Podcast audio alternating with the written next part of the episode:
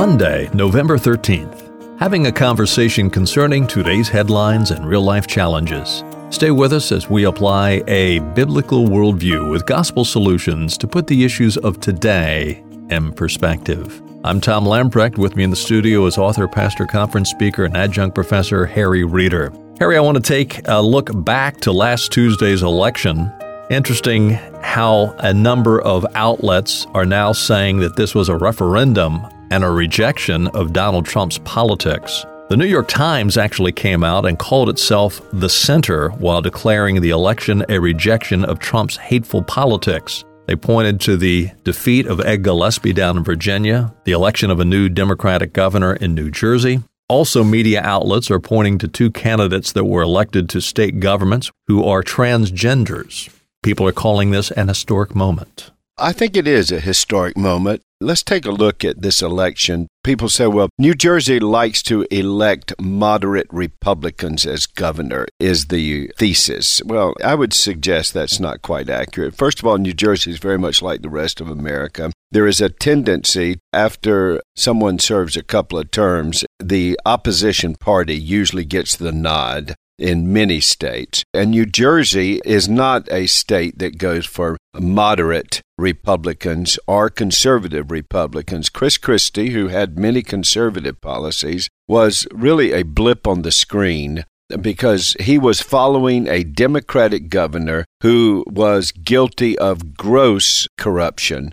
Well, he's had his own issues in the governorship. He's had his own legal issues. And so the fact that it flipped to Democrat is really not that surprising at all. And New Jersey is in this Northeast conglomeration of progressive politics. Any election of anyone with any tendencies toward conservatism is really almost an aberration and very unique the individual running for governor actually is to the left of the Democratic Party, what would be called mainstream Democrats, promoting and advocating multiple issues from legalization of marijuana to socialism to healthcare socialism, etc. But the more interesting case is Virginia, in which you had the establishment Republican who is a conservative but he is an establishment Republican, Ed Gillespie.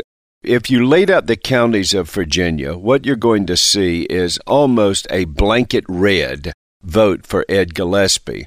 But where you're going to see the blue is in Northern Virginia and also in the Richmond proper area.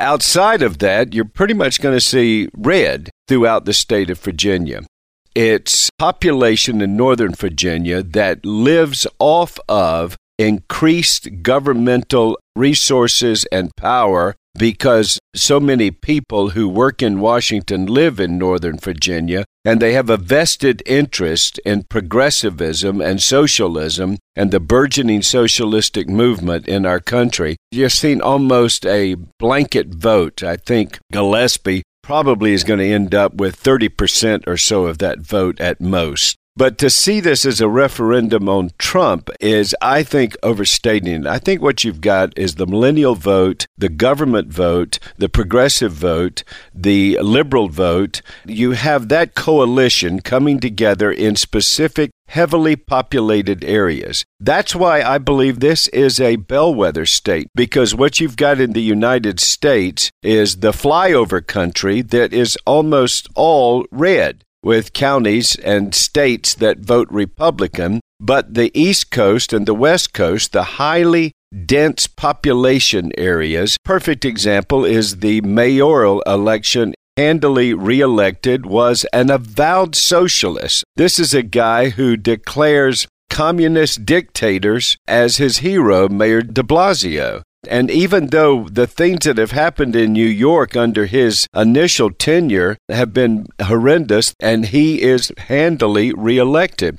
And then Ed Gillespie was articulating conservative policies which would line up with a number of things that Trump is promoting, but he clearly distanced himself in the previous presidential election and during the gubernatorial election, he distanced himself from Trump. So it's hard to see this as a referendum on Trump when Gillespie had already done his own referendum. I don't want the president here campaigning for me. He did not associate himself with President Trump. And therefore, whoever would be heavily committed to Trump would have taken offense, likely, and not voted for Gillespie.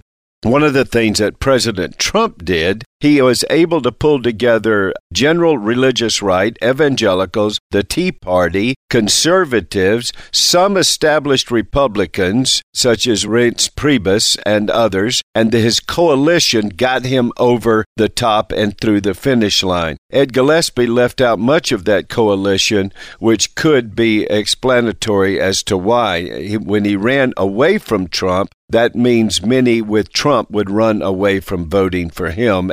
Do you see anything from last Tuesday's election pointing to the election of 2018? We're a divided nation. There's no doubt about it. And you've basically got the flyover states, and then you have the coastal votes, the East Coast and the West Coast, and the major metropolitan areas like Chicago, Cleveland, Milwaukee, etc. So that's what I see in place, and I don't see anything happening that is going to deny that analysis. And then the question becomes turnout, and then the question becomes motivation. I know that a lot of people are saying this is a indicator of a democratic sweep. I am not sure of that at all the elections that are going to take place on a congressional basis will be in those states where counties matter, not major metropolitan areas. So I think you're going to continue to see the representation from those large number of counties, and the flyover states are going to keep sending the more conservative, while the major metropolitan areas are going to send the more, quote, progressive liberals and socialists. The socialist movement in America is clearly hardening, as well as the sexual revolution. You see the election of transgender candidates, something that would never have happened, except people are now sending a message and the loss of conviction concerning the created order of male and female and the created order of sexuality within marriage. All of that is now disappearing in terms of what people determine as important in their elected officials and in the policies of the elected officials. The left is hardening and to some degree expanding. I think the right continues as it has, so I don't see it as portending any gigantic sweep but it is going to be a heavily contested election in 2018. Be engaged in the area of the public square, public policy. Every election is a reflection of the worldview of that electorate. So we now know something about Virginia and New York and New Jersey. It is a reflection of worldview.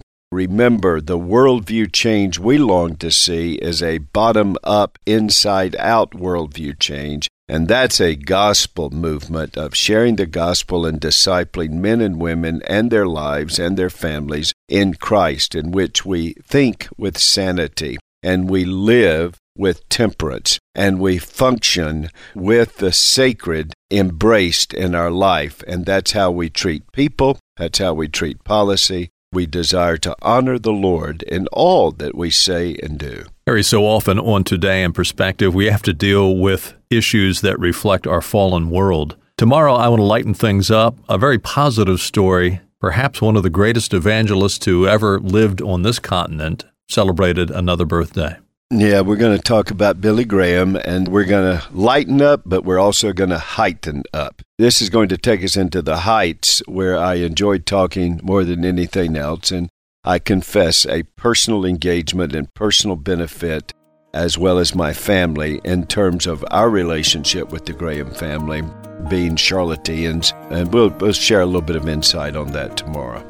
We'll do that on Tuesday's edition of Today in Perspective. As we close out, let me encourage you to download the Briarwood app. With this app, you'll have access to Christian resources, audio, video, and written resources that will challenge your walk in the Lord Jesus Christ.